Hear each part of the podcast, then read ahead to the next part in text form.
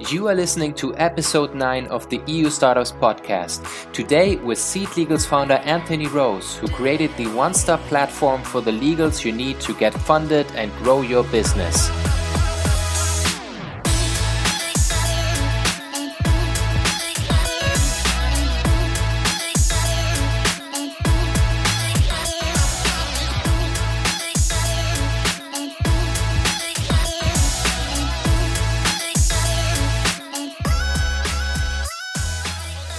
Hello, everybody, and welcome back to another episode of the EU Startups Podcast. I hope you are all doing well despite the ongoing pandemic and despite the second wave of cases and lockdowns.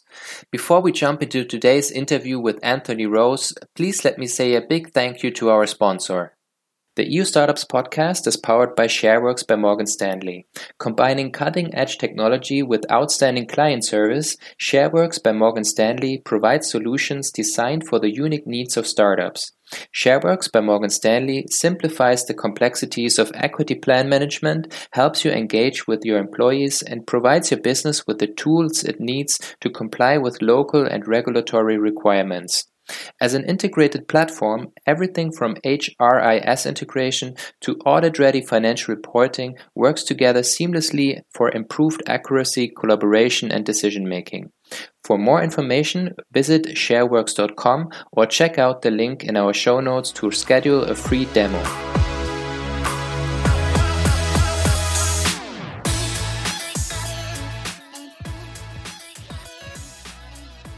So, Anthony, thank you very much for taking the time. My first question to you would be Could you give us a short pitch uh, of what Seed Legals is and why did you start it? All right. So, Seed Legals is the operating system for your startup. What that means is that if you're a startup, you know, you've got endless numbers of contracts to do, legal questions, uh, questions on investment, how you close a funding round. We want to be the one stop platform for that. So the platform builds all the legal documents for hiring people, non-disclosures, founder agreements, builds your cap table, um, and does all the term sheet, shells agreement, and everything for a funding round for companies in the UK, France, Ireland, and others to come soon. And importantly, and interestingly for me as a business, you know, I'm not a law firm, but neither I'm the AWS of legals people have described it as a man plus machine interface. So a seamless experience where the platform builds and does all the hard work, and our team of experts, you know, included, are there on web chat. Our median response time is less than five minutes to uh, answer all included any questions you've got and give any advice. Mm-hmm. And did you start it because you saw uh, an, a pain point in, in your own personal experience, or uh, what what was the main driver why you started it? Yeah, so it's a great point. So I mean, I've built and sold a few companies, invested in a few, and kind of didn't really think about it. And then a few years ago, I invested in three delightful students who were doing a social networking app, and one of them had written to me saying. Um, that could I have a look at their pitch deck? I'd met this person. I wanted to hire him. He was a student. I couldn't hire him at the time. And now he was doing his own business. So I, I wrote back to him to say, actually, your pitch deck isn't great, but I love the idea. I'll save you a lot of trouble. I'll invest myself. So I figured if I was investing, then I would also do all the the funding round documents. I'm not going to pay a lawyer for it, obviously. Mm-hmm. Um, so, but I didn't want to be judge, jury, and executioner. I shouldn't be the investor, create the legals, and be the only one who understands what's going on. So I said to them, I will uh, explain to you, we'll get together and I'll explain to you all the deal terms. And I expected they would be totally bored. They would have zero interest. And it turned out exactly the opposite, that they were hanging on to every word. And I discovered, I think, three things. One of them, founders, were like really super interested in this and had no idea how it worked. Number two, I realized I was actually quite good at explaining concepts, complex, complicated concepts to you know people who didn't know the space. And number three i quickly learned the limits of my own knowledge. There was a lot of frantic googling of stuff that mm-hmm. i just totally had no idea. Anyway so i did uh, their funding round. I discovered a few years later, after doing Seed Legals, that I'd made quite a few mistakes, fortunately, all in their favor, not in mine. Mm-hmm. And uh, I'd done myself out of a whole bunch of deal things that I could have gotten, but I just didn't know at the time. But then I met my business partner at uh, Seed Legals, Laffy. He's a genius ex VC and serial angel investor. And together we thought we'd solve this pain point for all founders. Mm-hmm. Awesome. Okay. So you're helping founders to uh, raise capital more easily, um, uh, in a more uh, transparent way, maybe. Um, but on the other hand, you're also serving uh, the investor side, right? Um, and what is Seed Legals offering to investors, um, and how do you make their life more easier? That's a great question. So when we started, you know, we realized there were three go-to markets for us: startups, investors and maybe law firms. And we realized that the, uh, you know, like any business, should you be B2C, B2B, and so on. And we realized that the decision making time for a founder was about 30 minutes over a Zoom call. This is amazing. Where have you guys been all my life? but investors, they might do a couple of investments per year. So they'd go, this is amazing. Call us in the summer. It's like, well, that's slow. So we focused initially on the proposition for founders. But then we were wondering, would investors like really hate our proposition? Or would they not understand it, but it turned out investors really liked it and became viral. We'd get people emailing me personally going, Hey, Anthony, I was an investor on a round. The, the platform made like everything closed so much easier. Can you do a demo? So uh, we thought, well, that's great. And our founders call us and say, my investor told me I have to use Seed Legal. So it's like, yes, that viral loop is working. But we then thought, can we take the next step and create a product for investors? And that's our newly launched Deal Manager product. Mm-hmm. So I think one of the interesting things, you know, uh, VCs and funds, and this is maybe a, you know a problem space for all startups, how you break into, you know, larger companies that have always been doing things, you know, that way since, you know, 1945 or something. So, um, no, Bob is our GC. He's been doing our funding rounds for the last 27 years. Mm-hmm. Um, we're not going to change. So I figured, how do you break into that? So what we figured as our starting point is something that just make it super easy to send your investment proposal to a startup. So instead of, you know, it's Friday afternoon, you're trying to figure out, I need to either take out Word and make, create a complicated term sheet, but no, I can just go to Seed Legals. I've heard about this and in minutes create an investment proposal. And then the whole thing can close on the platform.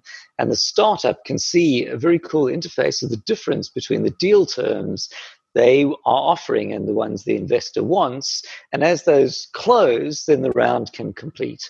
Mm-hmm. So, you know, both uh, a simplified way of doing things, but also quite interesting in the future. Instead of trying to agree terms by looking at hundreds or thousands of words of legalese, can you agree kind of key deal terms in a sort of bullet point interface? And once that's agreed, then everything completes more easily after that. Mm-hmm. Okay, so our readers come from across Europe, um, and um, not everyone might qualify to raise money through seed legals. Uh, which markets are you currently serving? Which geographical markets? Um, and can also in international investors um, invest, let's say, in UK startups, or um, how is this international cross-border um, deal making uh, happening? Okay, great question. So for today, the uh, we only support or we support UK, uh, French, and Irish law. So mm-hmm. companies in those countries can use seed legals, you know, to create investment agreements and and build their business. The investors can be anywhere. So mm-hmm. investors, the, it's always the jurisdiction of the company that is the one that applies. So if you're a German or Dutch or Swedish company, we can't help you on your funding rounds and so on yet. It's on our roadmap. But mm-hmm. there is one secret that not everyone knows, which is that in the UK, funding rounds, early stage rounds, companies raising less than, let's say, half a million pounds, 80% of it is angel investors getting what's called SEIS and EIS tax breaks on their investments. So if you're not in the UK and you're not familiar with this, the UK has one of the most vibrant startup ecosystems, because of the tax benefits for individual angel investors. They mm-hmm. can write off 50% of their investment as a tax break. But it's a little known secret that companies outside of the UK can offer this tax break to UK investors. So if you're a German, Swedish, US, wherever company, you can tap into the amazing UK investment investor market by offering UK investors that they can get their tax deductions even though you're not a UK company. Mm-hmm. And in order to do that, you have to register as a foreign entity in the UK. This costs nothing and takes a few hours on the UK Company House website. And you need to get what's called advance assurance to assure your investors that this will work. Anyway, we can help with all of this on seed legals. So mm-hmm. I think that takes me to the last thing you mentioned, which is a sort of borderless component. So, you know, TransferWise gives you borderless banking. But legals have always been very localized, you know, French law, English law, you know, German, whatever. But actually, when you think about funding rounds, everyone internationally always talks the same underlying concepts. What's my valuation? What's the dilution? You know, will you get invested uh, a director seat? Will there be investor consent? So if you could normalize it in a set of, you know, simplified terms, that could then be translated into different jurisdictions. And mm-hmm. that's exactly what we've built and are building further on SeedLegals. So, I mean, I am in awe of it myself because I don't speak French, but I can go to a French company on SeedLegals. I can see all the deal terms in English, and then the platform will build everything in French jurisdiction, French law. But but sometimes, depending on which documents, some documents are in English. Shareholders agreements are usually in English, but the mm-hmm. company articles are in French because of the, the law. So one day we'll be providing borderless legals and you'll be able to pick companies you know internationally to invest in or get investors from anywhere with a normalized set of terms and that will then lead in due course to secondary markets and liquidity as we've no, never had it before mm-hmm. Okay, so you already pointed it out. Uh, each European country has slightly different laws and regulations when it comes to corporate law, taxes, venture capital. And I assume Brexit won't make things easier here. Um, what's your take on Brexit and its potential impact on startups and SMEs in the UK? I think founders are always blindly optimistic about everything. Otherwise, they wouldn't be founders, right? Otherwise, they wouldn't give up their day job and a good salary to start up something crazy on this vision. So for me, I always look for the opportunity in everything, whether it be Brexit or COVID. How can you pivot? You know, so if Brexit is going to, for example, make it harder, for UK companies, or they're going to need new contracts. Well, guess what? I'm in the business of making contracts. Mm-hmm. And what I do is I spend unlimited capex, so to speak, to crack a problem and solve it in a mechan- mechanized way to offer it inexpensively to thousands of people. So, I mean, I've no idea. You know, obviously, Brexit is going to greatly affect some businesses. It probably will have little effect and maybe even a positive effect on other businesses. For myself, in a sense, I'm de risking my own business because I'm live in France and in Ireland with other com- uh, countries coming up. You know, with the internationalization, I don't think Brexit is going to change anything. English law is still English law, nothing changes there. Companies have always wanted to incorporate in the UK because English law is really corporate friendly. It's super easy. I mean, it costs you like 12 pounds to set up a company on Companies House and takes you like half an hour to do. In Germany, investors are always complaining you need notaries and you know it's done like in the same way since 1537 or something so you know brexit will change some things but not change others and i hmm. think for the founders and companies who can, they're always looking to take advantage of change. You know, change for a founder equals opportunity. Mm-hmm. Okay. You founded Seed Legals in 2016, and uh, the company has been growing quite a lot since then. Um, what were your biggest challenges along the way in those first four years, and how did you overcome them? Great question. So, I mean, you know, I've done a few companies in my past, and I think, you know, the for a founder, uh, depending on the founder and their background and what they're trying to do, I think the what I call the proof point. What's the most difficult thing that you need to solve?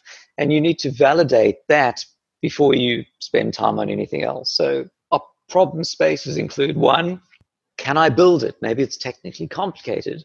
Two, can I build a team? Obviously, you need to find other people to be in your journey. Can I find investment? Um, you know, can I uh, create a market opportunity that you know find a space in a competitive market?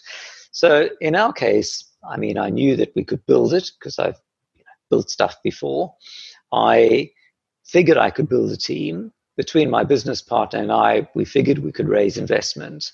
Mm-hmm. Um, and we knew from talking to startups that they would want it. But what I didn't know is maybe lawyers or investors would refuse to use the platform. Or maybe, you know, my goal was to, uh, you know, in the past, funding round or contracts always custom created. But in order to mechanize that, you want to work out what's in common and create a simplified way, a templated way, in a sense, of uh, figuring out what most people are looking to do, guide people to that, and help everything work more efficiently. But mm-hmm. what if it was the case that I'd have to ask you a thousand questions. No one could ever use the platform. Or what if investors would refuse? They would say, no, no, no, we have to use a law firm. So for me, the proof points, and actually to come to the answer to your question, the difficult thing was all about um, not whether people would use it, but that the ecosystem would accept it. Mm-hmm. And and I should say, by the way, when I talk to founders and I look at their pitch decks and so on, I think that's something people often ignore. I think, particularly when you're in a market that has entrenched existing players, so for example, property or banking or something, you may have customers who might want it, but it may turn out you have to do deals with some of the incumbents. In, otherwise, you'll just never find users and so on. Mm-hmm. That wasn't the problem we faced. But anyway, I was delighted that not only did investors accept it, but they embraced it. Mm-hmm. So I think that was the one thing. I think these days, um, you know, I'm, I'm, I'm honored that uh, we've got a fab team, that business is growing. Um, we're 60 people now. Mm-hmm. You know, maybe the next uh, challenge that you have is if your vision was to disrupt an existing space, the question is how do you continue to be suitably disruptive yourself? On the one hand, if you just sit there polishing beautifully what you've built so far, you're going to wake up one day and discover that someone's out disrupted you. So, in the same way, really, we've disrupted law firms. We have a beautiful machine interface that builds things in seconds that humans take days or weeks to do what if one day we wake up and it turns out nobody's doing these kind of funding rounds because everyone's moved to you know smart contracts on the blockchain and we building contracts for like the last age we're mm-hmm. dinosaurs so on the other hand founders can often be tempted to get too far ahead of themselves and start wasting money on stupid stuff and i've great example for me is Snap with their mm. idiotic glasses. I mean, you know, they've got a social network. What made them think that people are going to vending machines to buy, you know, augmented reality glasses? Mm. I mean, it was fun. You know, when you've raised billions, you can spend money on random stuff. Um, and it should have stayed as, you know, a little experiment, but th- they made far too much of it. And I think it was kind of, you know, losing the plot. There's a, a saying, jump the shark. Mm-hmm. That's when you cross over from a sensible set of things to something crazy. So for me, I suppose the biggest challenge that, you know, as a company and personally and with my business partner we have on a daily basis is how do you figure the same set of things to do between gently growing the business, which you know, ultimately is going to be problematic versus wasting your time on crazy flights of fancy that uh, just suck up time, resource, and money, and you know confuse everyone. This I don't know the answer to. Okay. You were talking about disruption and the potential of seed legals to be disrupted one day. Who could such a disruptor be? Do you see, like, for example, big uh, equity crowdfunding platforms um, partly as competitor, or would it be like another legal tech startup that has it has it more figured out like than you guys? Uh, who could disrupt you? Firstly, in my previous startups, I always worried that Facebook, Twitter, whoever was going to, you know, disrupt my business and offer my entire business as like a new feature on their platform. Mm-hmm. And it mm-hmm. turns out they never did. So I've learned, you know, look forward, don't keep looking behind you. Of course, always keep a healthy lookout in the rest of the market, but you shouldn't lose sleep wondering that some of the big boys will do what you're doing. And I guess the analogy in this case is will law firms build, you know, seed legals themselves? But I realize that they won't for two reasons. One is, you know, law firms have got lots of lawyers. I've got lots of tech people. Tech people are completely different. You know, we run as a product. We look to see the minimum number of hours between a feature request and it being live.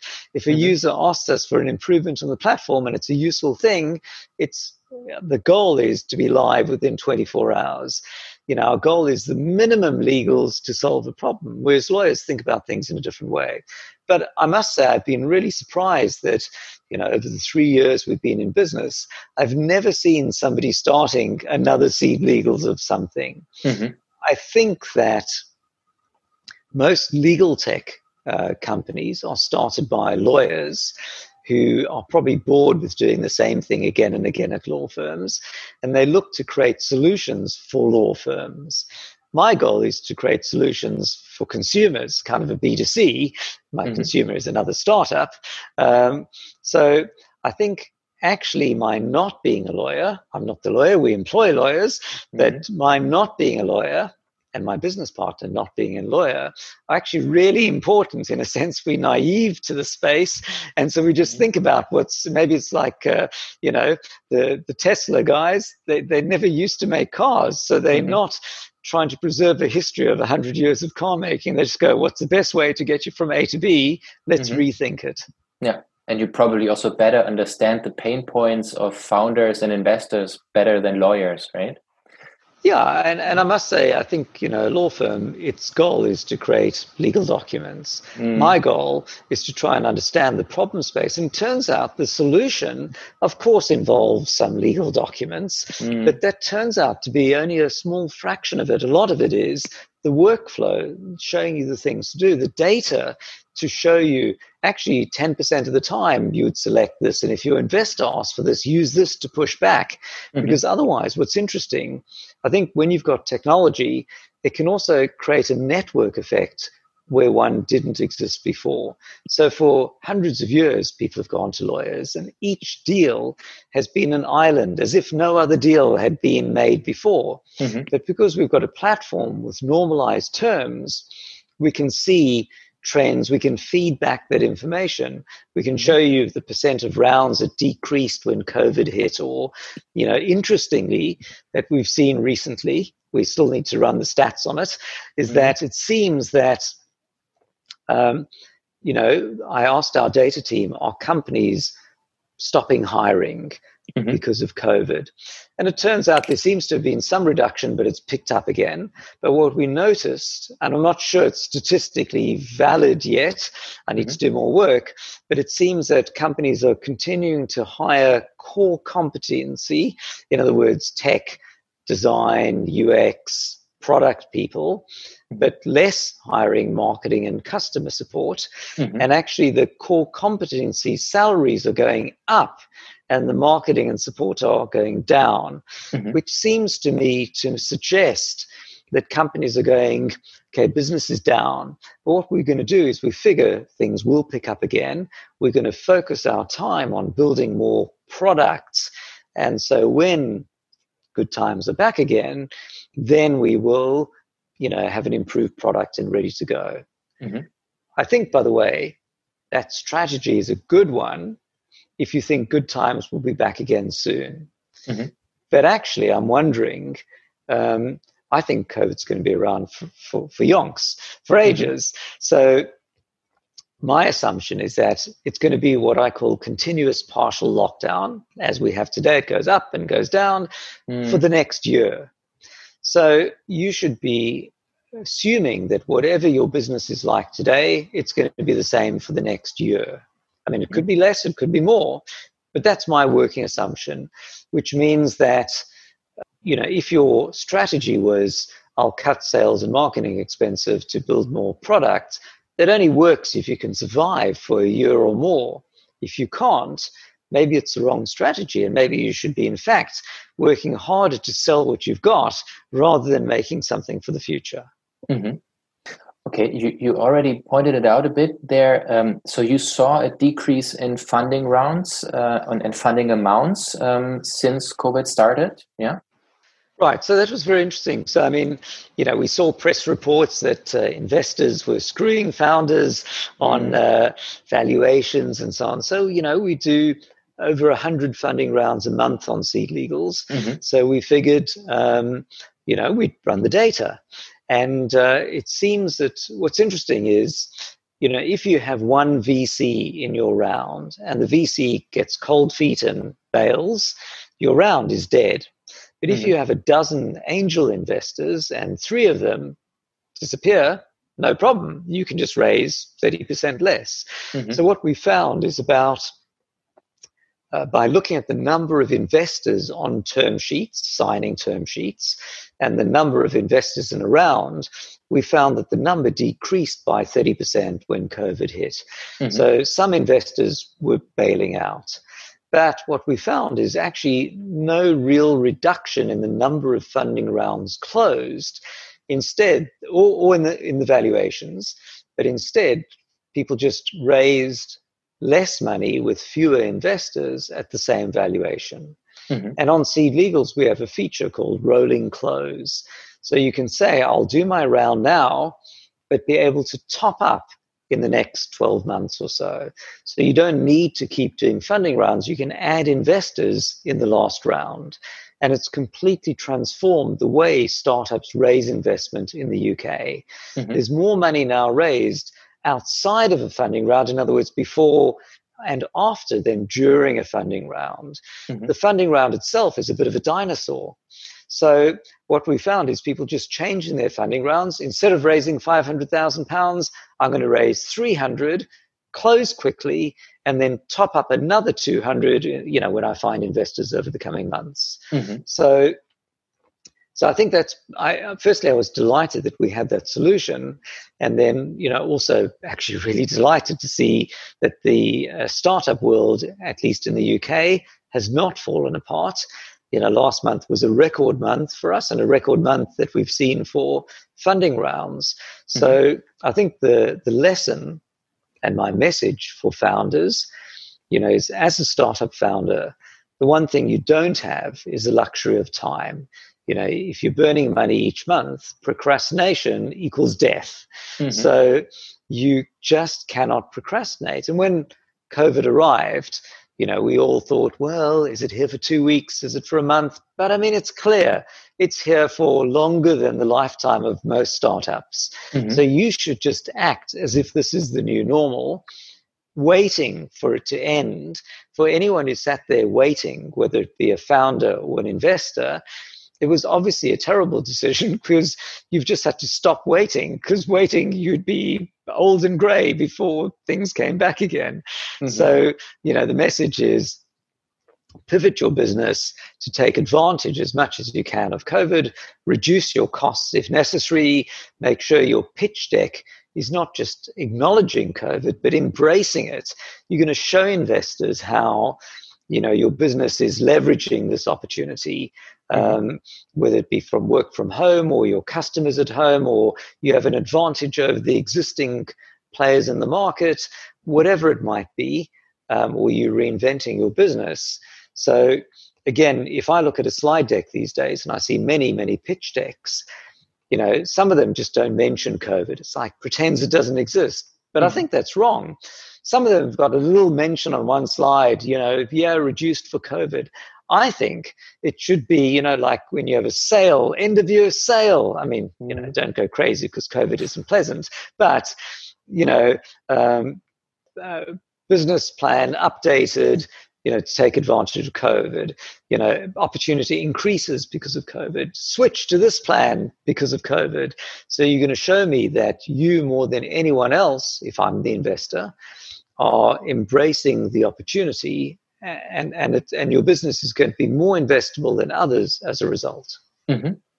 Okay, speaking of opportunities at the future, what are the next milestones for SeedLegals and where do you see your company in like three years from now in, in terms of size, um, market reach, and impact?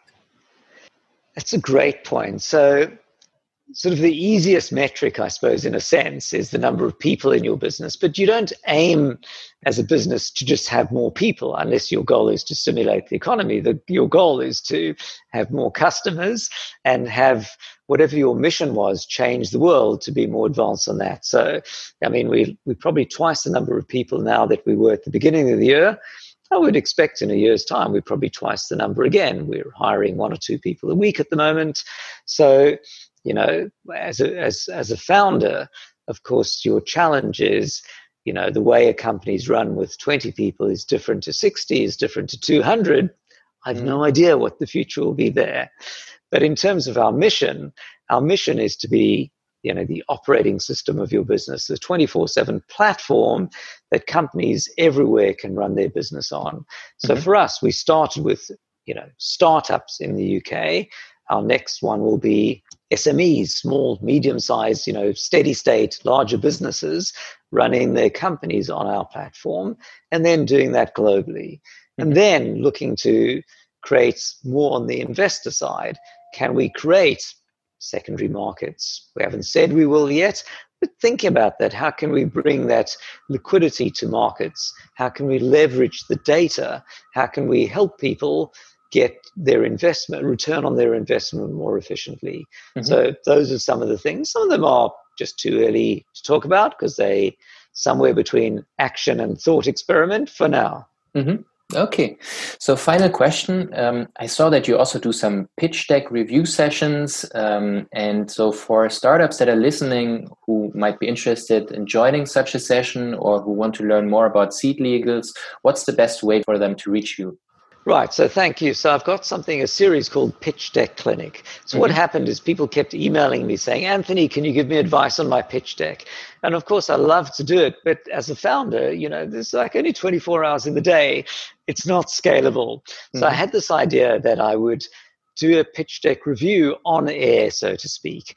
So, um, so that the founder could benefit, but everyone could benefit. Mm-hmm. And my thought was, there are endless numbers of articles on how to create a great pitch deck but they're mostly kind of useless because you know who cares what uber's pitch deck is it's totally irrelevant mm-hmm. you know there was only one slide in uber's pitch deck which was useful which was the growth slide and people spent you know invested billions the rest of it could have had pictures of ducks you know it made mm-hmm. no difference so anyway, I, I, decided to do the pitch deck clinic.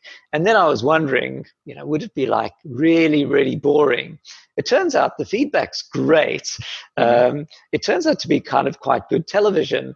For me, of course, it's difficult. I want to give great feedback, but of course, I don't want to be you know, say bad things about somebody's uh, pitch deck. Of mm-hmm. course, we always get their sign off before anything goes on the internet. So, mm-hmm. the, so the takeaway things are one, you know, if you'd like some tips and thoughts on looking at other people's pitch decks and how an investor will see, you know, your pitch deck, head over to or just do a Google search on SeedLegals pitch deck clinic, mm-hmm. or go to the SeedLegals resources investor hub, and you'll find pitch deck clinic. Mm-hmm. Um, if you are a UK or a French company, and your pitch deck is in English, um, drop me an email, anthony at seedlegals.com. And if, if it makes sense, you know, if I can bring value and I can understand what you're doing, um, I would love to see if we can do a pitch deck clinic Um, and regardless, would love to see if we can help, you know, on all the legals for your funding round or your share option scheme for your team and so on. Mm-hmm. Sounds very good. So the links that you just mentioned, we will also integrate them in the show notes so, so people can click through there very easily. Um, so it was a pleasure, Anthony. Thank you very much for your time. Great interview. Thank you so much. That was uh, those are fantastic questions. I hope uh, that made some uh, fun listening as well. Thank you. Bye. Bye.